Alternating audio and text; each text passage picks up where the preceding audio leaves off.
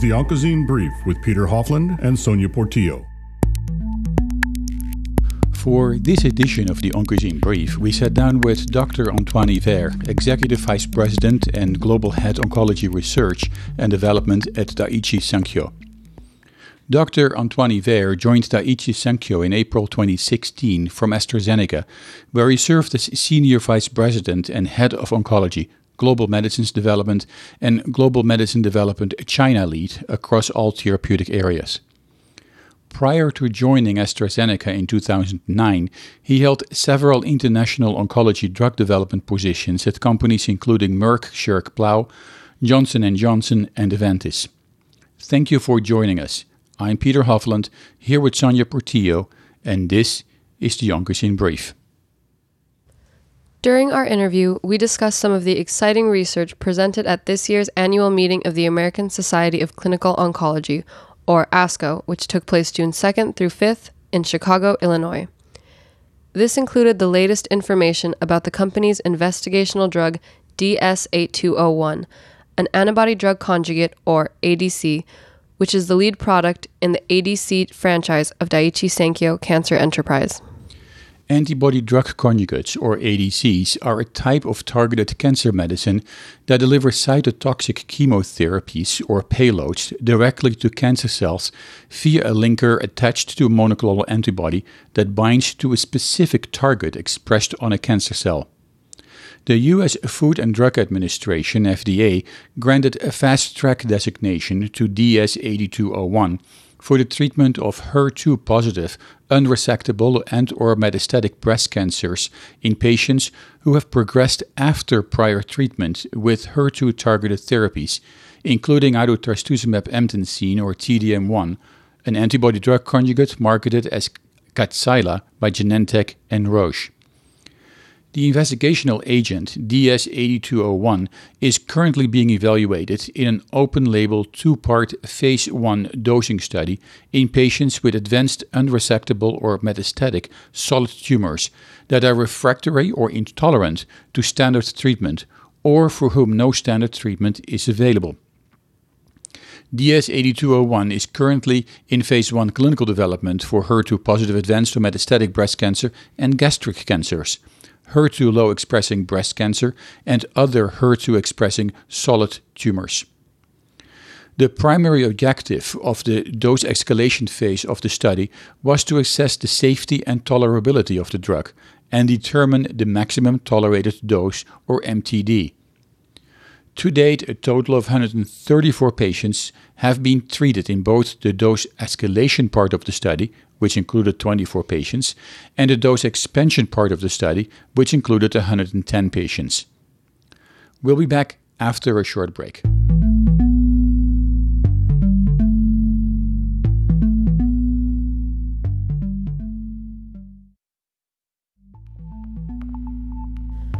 Research has shown that patients living with invasive breast cancer with high levels of HER3 may face a significantly worse prognosis and decreased survival.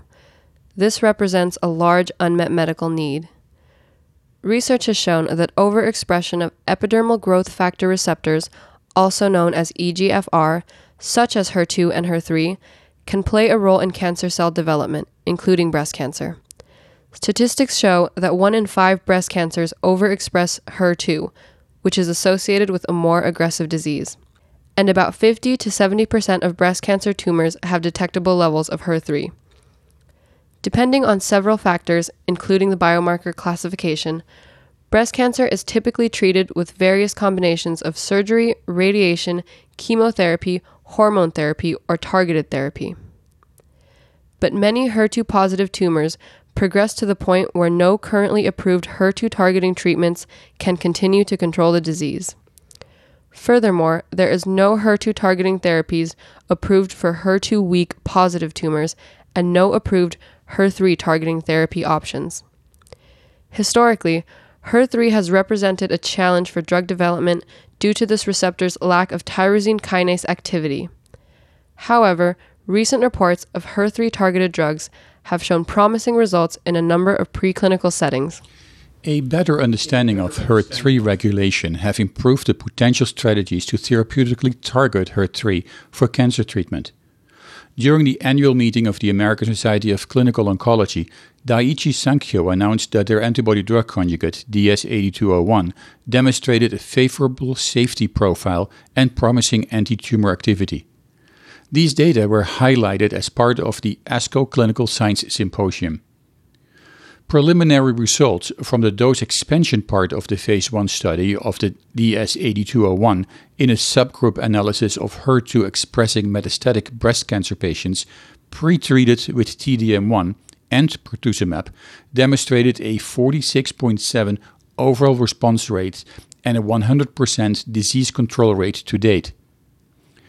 An overall response rate of 45.7% and disease control rate of 100% of the patients was observed in patients pre-treated with only TDM1. Using Daiichi Sankyo's proprietary ADC technology, DS8201 is a so-called smart chemotherapy, which includes a humanized HER2 antibody attached to a novel topoisomerase 1 inhibitor payload linked via tetrapeptide linker designed to deliver enhanced cancer cell destruction upon release inside the cell, while reducing systemic exposure to the cytotoxic payload or chemotherapy. In other words, the drug is designed to specifically kill cancer cells while sparing healthy cells. The antibody drug conjugate showed significant tumor shrinkage and sustained tumor control. These results were impressive and confirmed the initial anti-tumor activity shown in the dose escalation part of the study with DS8201. And based on the available data, the investigational drug may be a promising potential treatment for patients with HER2 expressing metastatic breast cancer whose tumors are no longer controlled with available treatment options like TDM1 and pertuzumab. In the trial, 39 of 50 patients with HER3 expressing metastatic breast cancer are continuing to receive treatment. To date, median progression free survival has reached 45.4 weeks. 11 patients have discontinued treatment due to their adverse events, progressive disease, and other reasons. These results demonstrate that the smart delivery of chemotherapy by DS8201 to cancer cells may be effective and safe in treating tumors that express HER2. Based on these results, researchers at Daiichi Sankyo are accelerating the development of the investigational drug and the company's ADC technology.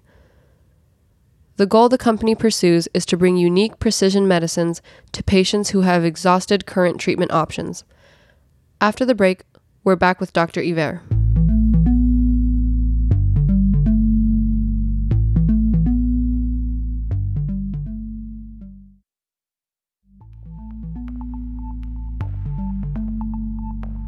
Dr. Yver, welcome to the uh, Oncozine Brief here at the 53rd annual meeting of the American Society of Clinical Oncology, the ASCO meeting.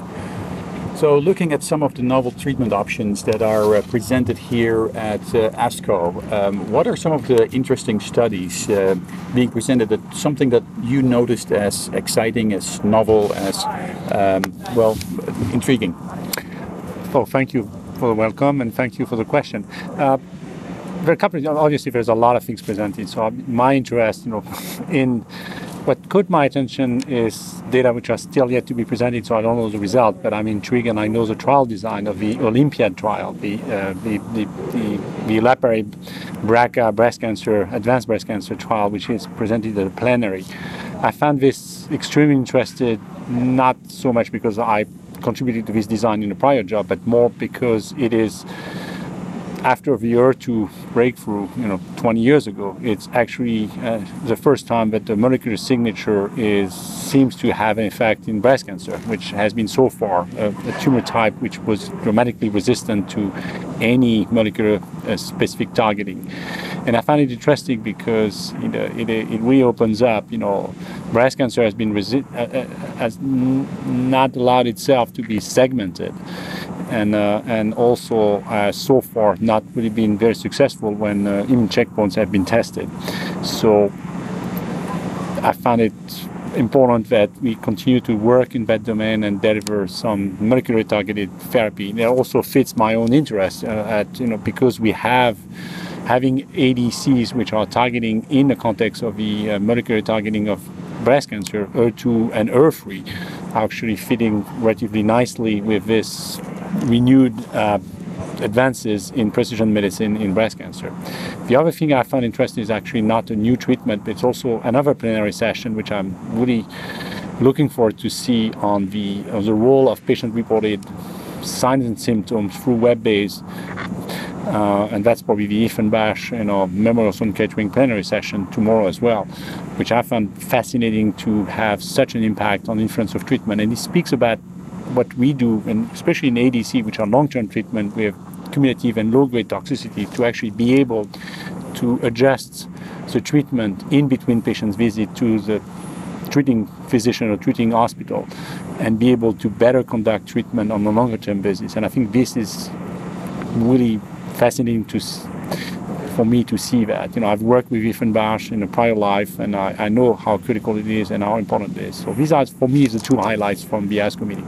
Obviously, there are many, many others, but I'm, these are the two things I'm really interested in. Well, definitely very exciting. And one of the things that I noticed is going to or checking the program uh, earlier uh, in the week is that there is enormous amount of attention, that you mentioned, refer to antibody drug conjugates, ADCs. Um, and uh, the interesting thing is that um, uh, it seems to me that at this meeting there are more ADCs being presented than any of other ASCO meeting before. Now, in, in your opinion, how are ADCs, uh, antibody drug conjugates, how are they changing the field of, of the treatment of cancer?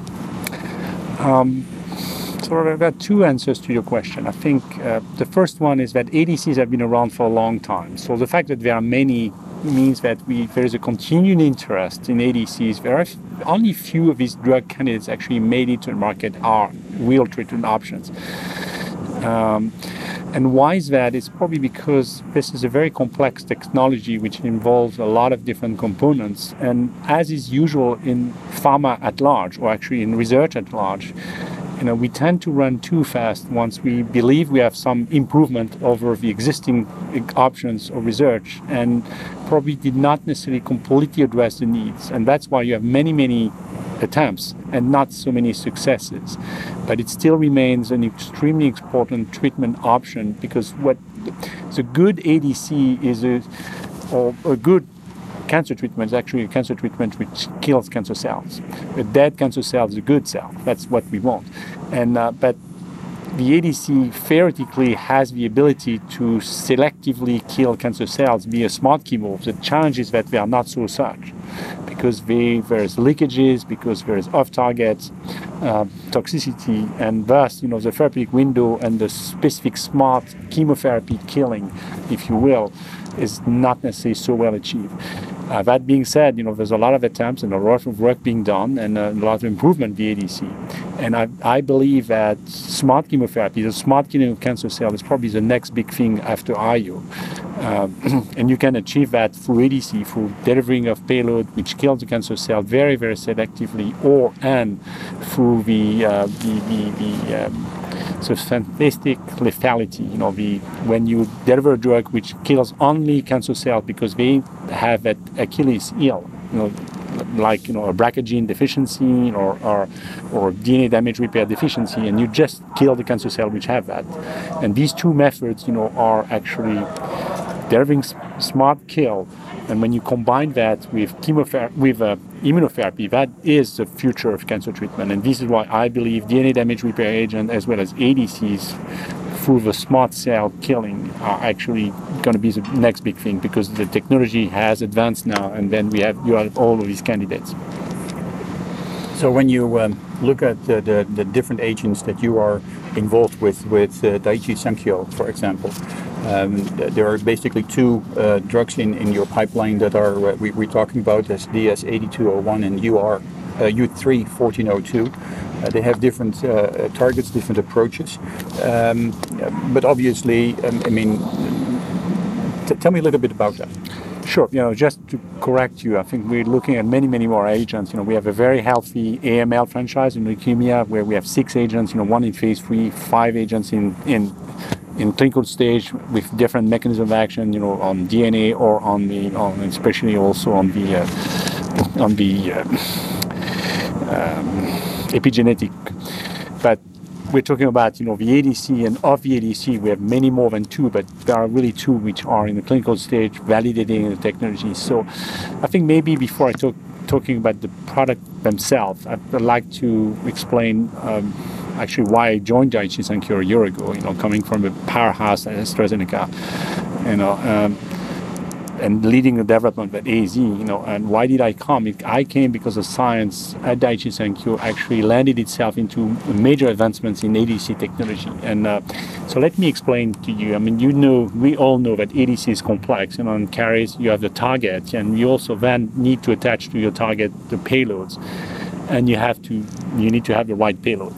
What the researchers at Daiichi Sankyo have done is actually improve seven critical aspects of that construction. And that's a technology which is beyond a single monoclonal antibody. Actually, the first drug we have is a monoclonal, which is very common. It's an HER2 targeting monoclonal, which we know targets um, the HER2. So we have no doubt about the target itself.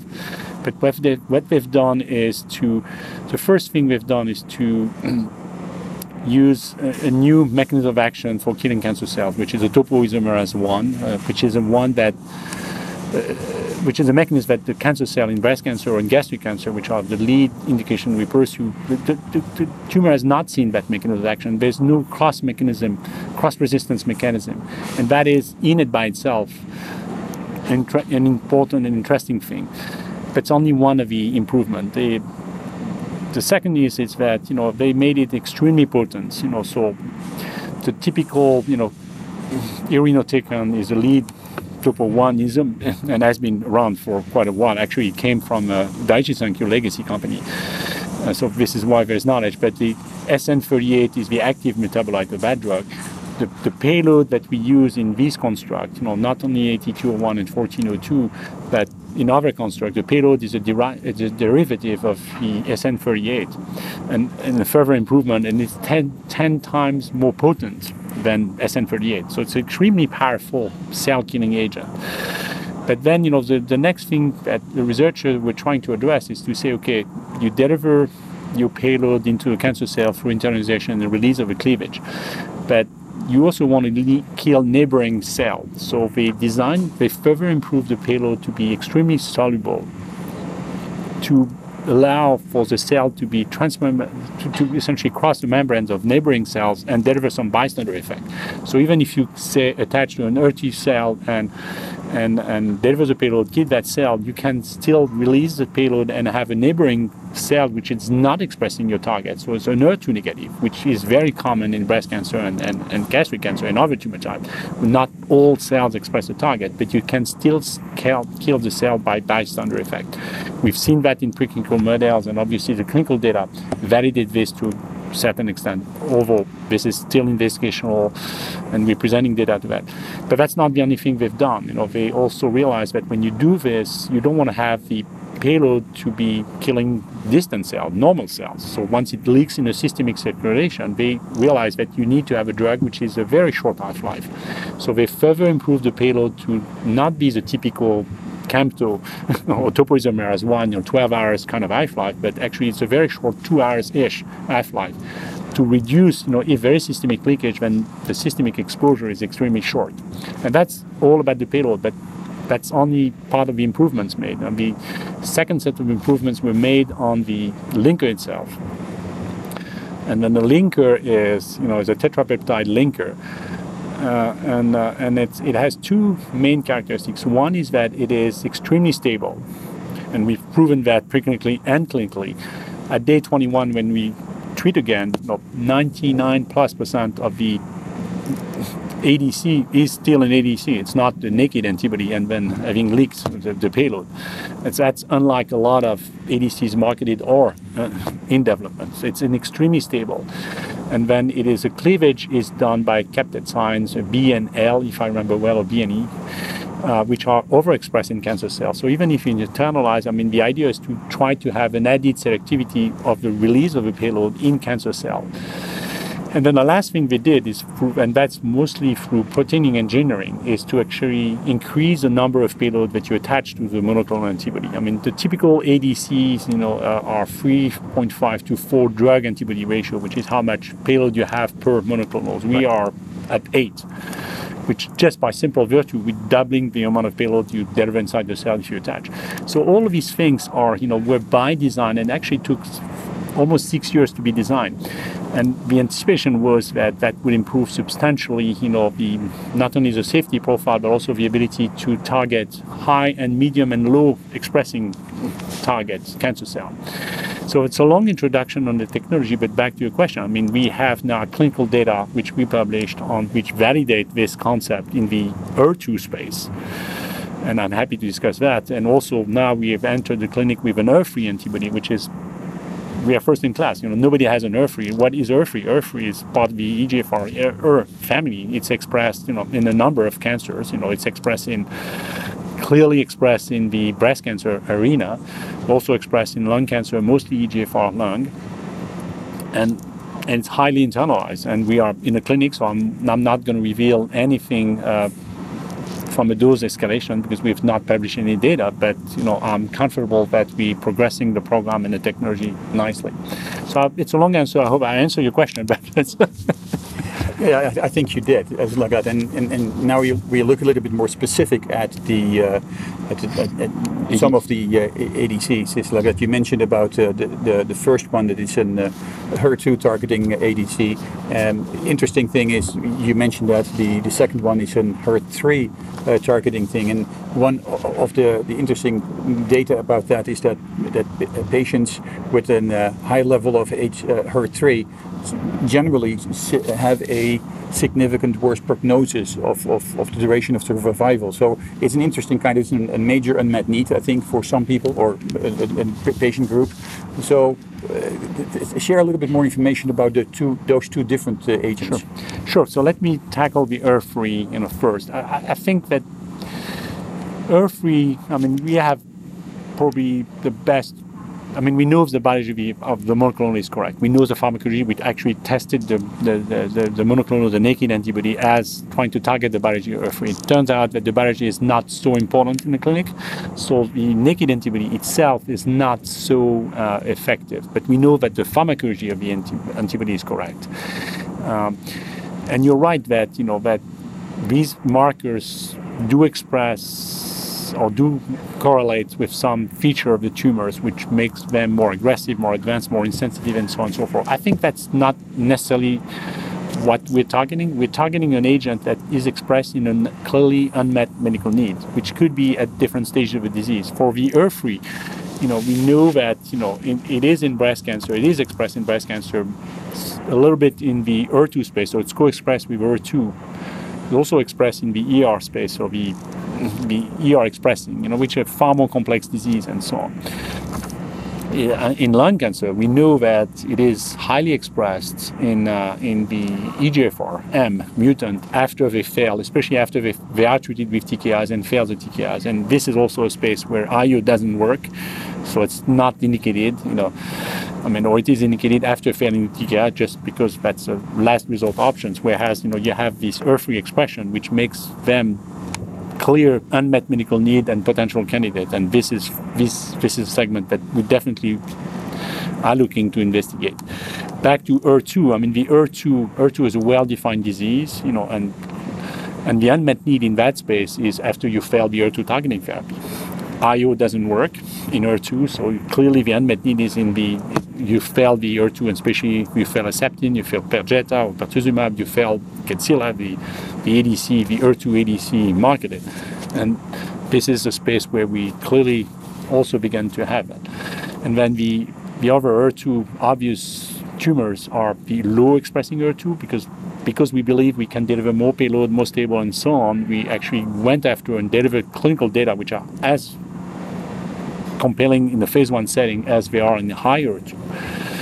In lower to expressing breast cancer, in gastric cancer after Herceptin and chemo, as well as in other to expressing tumors, you know, colorectal, lung, and then some eligible others. So, and all of these patients and all of these tumor types and uh, tumor expressing HER2 are actually un- clearly unmet needs. So you you uh, mentioned a number of cancers where you actually be able to target. Some of the uh, more difficult uh, breast cancer types, for example, are, uh, for example, tri- triple negative breast cancer. Um, some of the research from a number of different ADCs show results, some others don't result, show any results. What about the, you, your approach? So our approach is, you know, our initial approach is for cancer expressing the protein as measured by the typical, you know, well-established, you know, ARCEPT and the so the IHC and the ASCO guidelines for, you know, defining an HER2 expressing tumors, high and then low. Um, you're right that you know there. I mean, theoretically, you can express the protein very transiently, so you can, have a high turnover on the protein expression on the surface and re-internalization, which makes the tumor non-expressing, but still actually non-expressing from an IHC standpoint, but expressing uh, from a capture, antibody captures and internalization.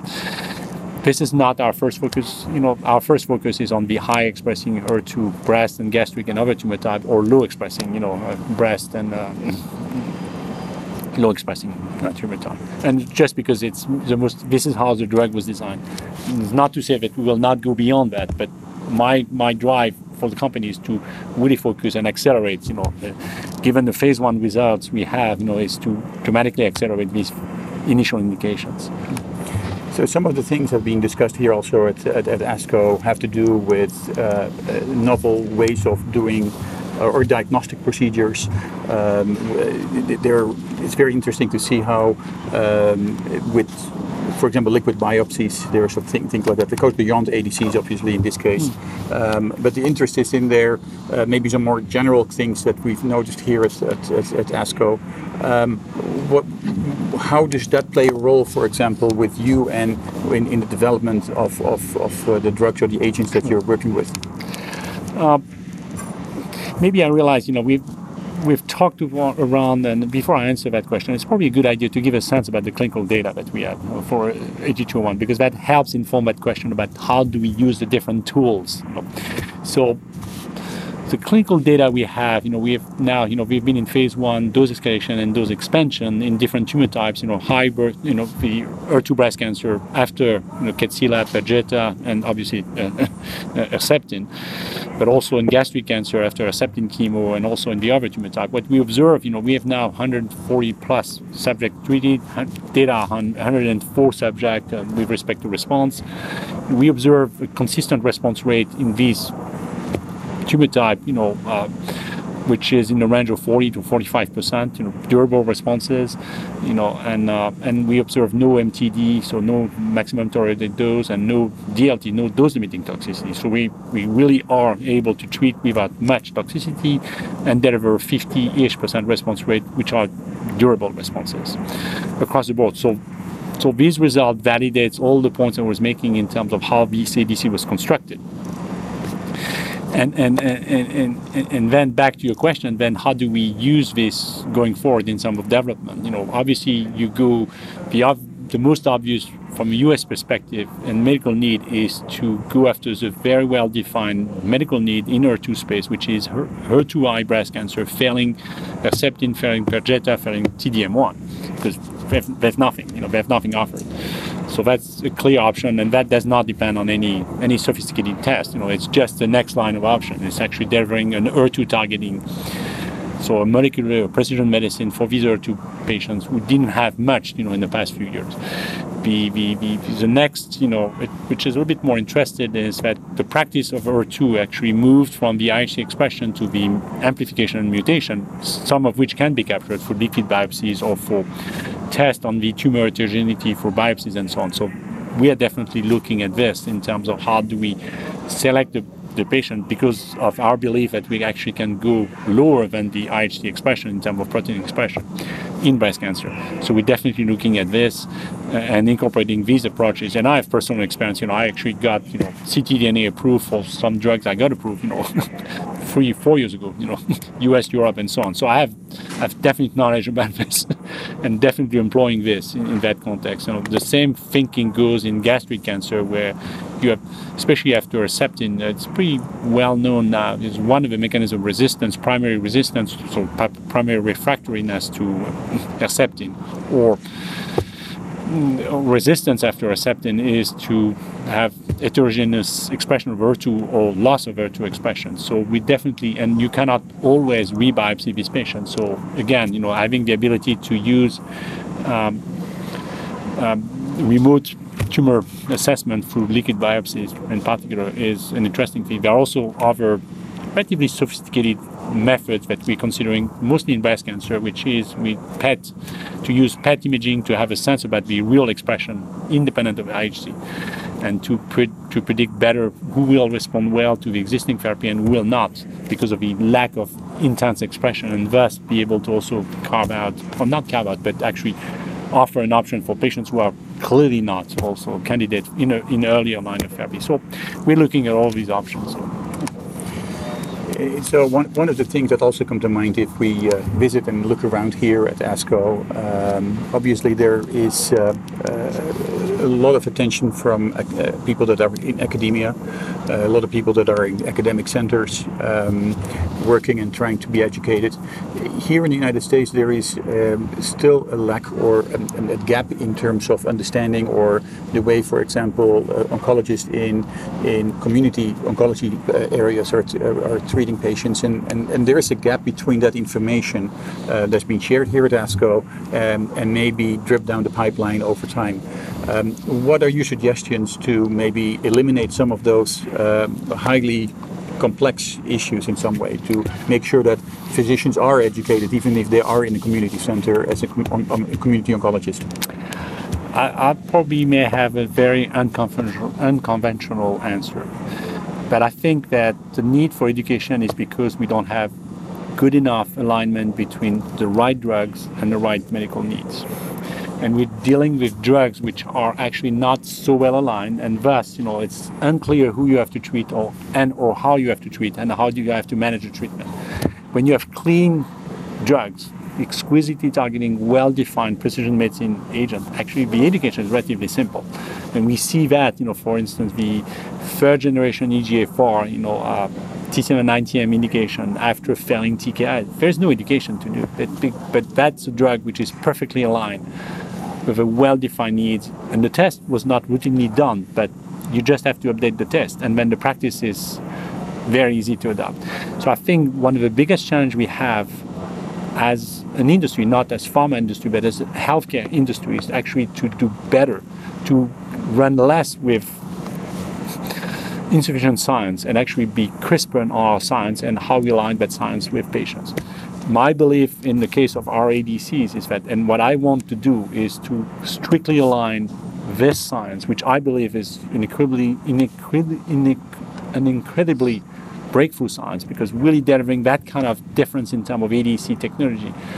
I want to align that technology strictly with very, very well defined patients' needs. And if you do that, then the education is, I mean, there's no need for education because the community doctors, just like the academic center doctors, they recognize the patient's need. And they don't have to sort out through complex maze, complex maze of, you know, how do I treat, who do I treat, how do I manage the side effect, and so on and so forth. So it may be unconventional, but well, it might, might definitely work. it definitely could.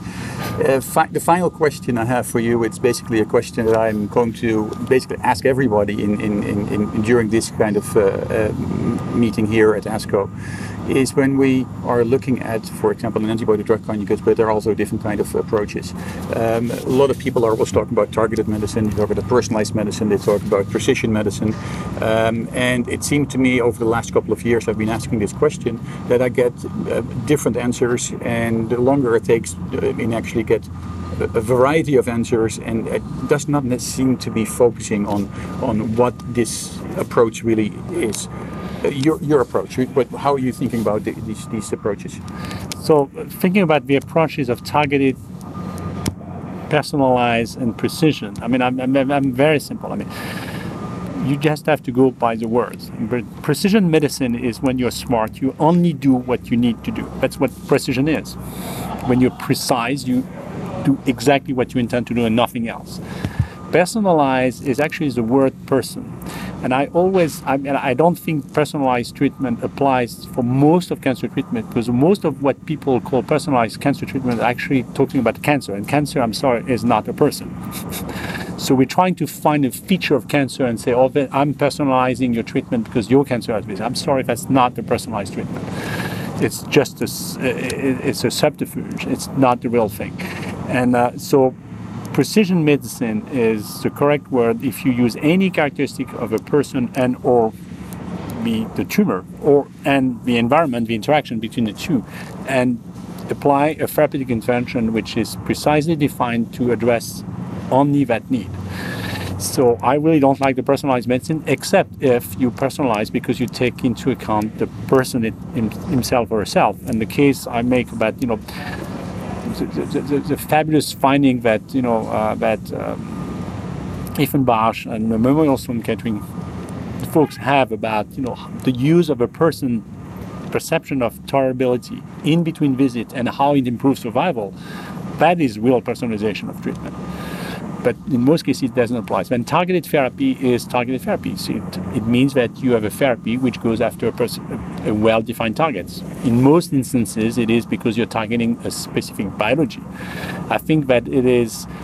I may be too simplistic, but I think we've we've picked all the low-hanging fruits in terms of targeted therapies, uh, we may continue to further improve, but I think targeted therapy per se, where you target a specific biology where the cancer depends on that biology, is just done. I mean, the, the Glivec and the Iressa and then the Tagrisso of the world are gone. I mean, there's nothing else you know. And, uh, and uh, so really we're left with personalized medicine when it, but it's more of a of a practice and then precision medicine and this is more of a science. Thank you, Dr. Yver. The interview you've just heard with Dr. Antoine Yver, Executive Vice President and Global Head, Oncology Research and Development, Daiichi Sankyo, was originally recorded and broadcast during the annual meeting of the American Society of Clinical Oncology, ASCO, which took place June 2nd through 5th, 2017, in Chicago, Illinois. We know that based on this interview, you may have questions, so please submit your questions to our editorial team via email, Facebook, or Twitter. We'll post as many answers as we can on our website oncozine.com. That is O N C O Z I N E.com. Thank you all, and thank you for listening. And join us again for our next episode. I'm Peter Hofland here with Sonia Portillo, and this is the Oncozine Brief.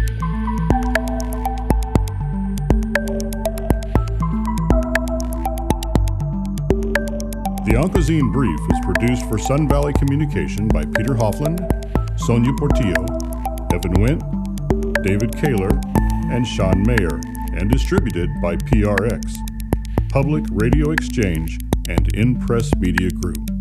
Support for the Oncozine Brief comes from our listeners and commercial underwriters. For more information about underwriting options, contact Sean Mayer at 949 923 1660 or visit our website at oncozine.com forward slash underwriting. The Oncozine Brief contains health and medicine related information and is provided for educational and informational purposes only. The content is not intended as a substitute for professional medical or health advice and does not replace your doctor's advice. Your doctor is the best person to answer questions about your personal health. You hear something in this program that doesn't agree with what your doctor has told you, ask him or her about it.